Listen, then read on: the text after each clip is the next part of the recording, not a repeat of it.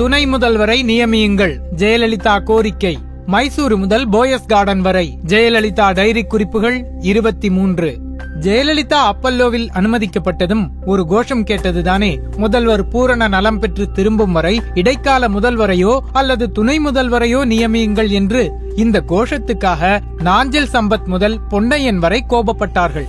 பொன்னையன் ஒரு தொலைக்காட்சி விவாதத்தில் எல்லா முடிவுகளும் ஜெயலலிதாவிடம் விவாதித்தே எடுக்கப்படுகின்றன. துணை முதல்வர் எதுவும் தேவையில்லை என்று கூறினார். ஜெயலலிதா விவாதிக்கும் நிலையில் இருப்பது லண்டன் மருத்துவர் ரிச்சர்ட் பியலுக்கே தெரியாத ரகசியம். சரி விஷயத்துக்கு வருவோம். இந்த துணை முதல்வர் கோரிக்கை எதுவும் அதிமுகவுக்கு புதிதல்ல. எம்ஜிஆர் உடல்நிலை சரியில்லாமல் மருத்துவமனைக்கும் ராமாபுரம் தோட்டத்துக்குமாக அலைந்து கொண்டிருந்த போது இதே கோரிக்கையை ஜெயலலிதாவும் வைத்திருந்தார். துணை முதல்வரை நியமியுங்கள். ஆம். அது ஆயிரத்தி தொள்ளாயிரத்தி எண்பத்தி ஆறாவது ஆண்டு. எம்ஜிஆர் உடல்நலம் சரியில்லாமல் அப்பல்லோ அமெரிக்கா என்று அலைந்து கொண்டிருந்தார். அரசியல் மொழியில் சொல்ல வேண்டுமென்றால் அந்த சமயத்தில்தான் அதிமுகவில் ஜெயலலிதா கட்டம் கட்டி வைக்கப்பட்டிருந்தார்.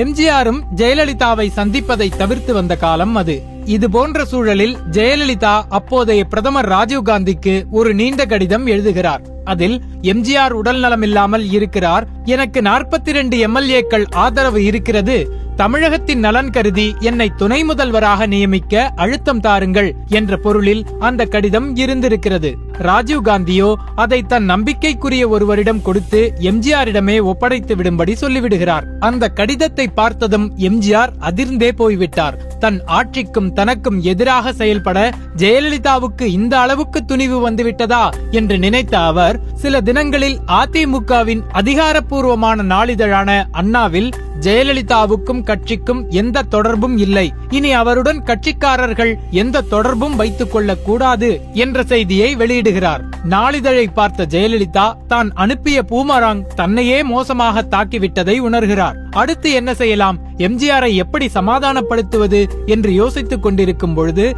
ராமாவரத்தோட்ட வீட்டுச் சுவரில் ஆணியடிக்கப்படுகிறது. ஆம் இந்த துரோக செயல் நினைவிலேயே இருக்க வேண்டும் என்பதற்காக அந்த கடிதத்தை பிரேம் செய்து தன் வீட்டில் மாட்டுகிறார் எம்ஜிஆர்.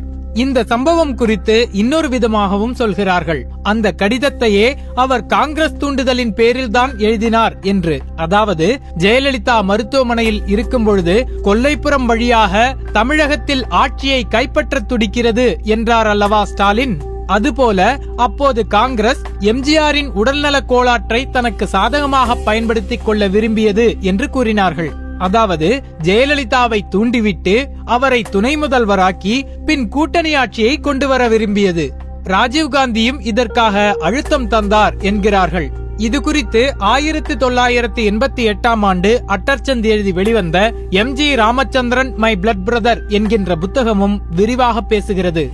ஜெயலலிதா அந்த கடிதத்தை காங்கிரஸ் அழுத்தம் தந்து எழுதினாரா? இல்லை சுயமாகவே எழுதினாரா என்று தெரியவில்லை. எது எப்படியோ துணை முதல்வரை நியமியுங்கள் என்ற கோஷம் தமிழக அரசியலுக்கு புதியதல்ல. அதுவும் குறிப்பாக அதிமுகவுக்கு. போன அத்தியாயத்தை எந்த இடத்தில் விட்டோம்? ஜேவுக்கும் திமுகவுக்கும் ஏற்பட்ட உரசல்களில்தானே? சரி வாருங்கள். மீண்டும் அங்கிருந்தே தொடர்வோம். கலையபரமான சட்டமன்றம்.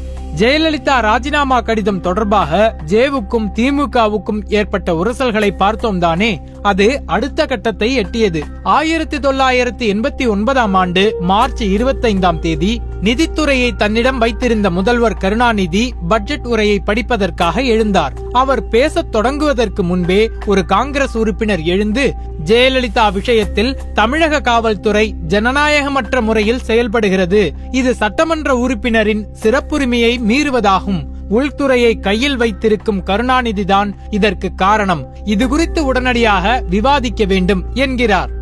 ஜெயலலிதாவும் உடனே எழுந்து என் தொலைபேசி உரையாடல்களும் ஒட்டு கேட்கப்படுகின்றன முதல்வர் தன் அதிகாரங்களை தவறாக பயன்படுத்துகிறார். அரசு தனிமனித சுதந்திரத்தில் தலையிடுகிறது. இது குறித்து விவாதிக்க வேண்டும் என்று சட்டமன்றத்தில் கோஷமிடத் தொடங்கினார். அதற்கு சபாநாயகர் இன்று பட்ஜெட் விவாதம் இருக்கிறது. இது குறித்து இன்று விவாதிக்க வேண்டிய தேவையில்லை என்று கூறுகிறார். சட்டமன்றத்தில் உஷ்ணம் பாய்கிறது. அதிமுக உறுப்பினர்கள் சட்டமன்றத்தின் மையத்திற்கே வந்து கோஷம் போடத் தொடங்குகிறார்கள்.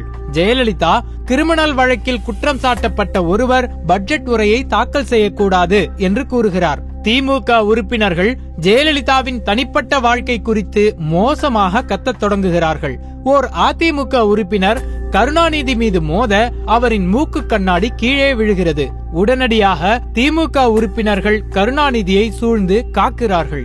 இரு பக்கம் இருந்தும் மைக்குகளை சேர்களை தூக்கி எறிவது என சண்டை தொடங்குகிறது. ஓர் அதிமுக உறுப்பினர் கருணாநிதி கையில் வைத்திருந்த பட்ஜெட் உரையை கைப்பற்றி கிழிக்கிறார். திமுக உறுப்பினர் புத்தகங்களை ஜெயலலிதா மீது எறிகிறார். சட்டமன்றம் சண்டை மன்றம் ஆனது சபாநாயகர் அவையை தள்ளி வைக்கிறார். சட்டமன்றத்திற்கு வெளியே ஜெயலலிதா கண்ணீரும் கம்பலையுமாக வெளியே வருகிறார். திமுக உறுப்பினர்கள் என் புடவையை இழுத்தார்கள். இந்த சட்டமன்றத்தில் பெண்களுக்கு எந்த பாதுகாப்பும் இல்லை. சட்டமன்றம் எப்பொழுது பெண்களுக்கு பாதுகாப்பானதாக மாறுகிறதோ அப்பொழுதுதான் சட்டமன்றத்திற்குள் வருவேன் என்கிறார் கண்ணீருடன். அடுத்த நாள் எல்லா நாளிதழ்களிலும் இதுதான் தலைப்புச் செய்தியாகிறது. ஜெயலலிதாவை தன் அந்நியாக பார்த்த எம்ஜிஆர் ரசிகன் வெகுண்டெழுகிறான். பெண்கள் இதை தங்களுக்கு இழைக்கப்பட்ட அநீதியாக பார்க்கிறார்கள். தமிழகமெங்கும் ஜெயலலிதாவிற்கு ஆதரவு பெருக தொடங்குகிறது. முதலில் கட்சியை கைப்பற்றிய ஜெயலலிதா அடுத்து ஆட்சி அதிகாரங்களை கைப்பற்றுவதற்கான காய்களை நகர்த்தத் தொடங்கினார்.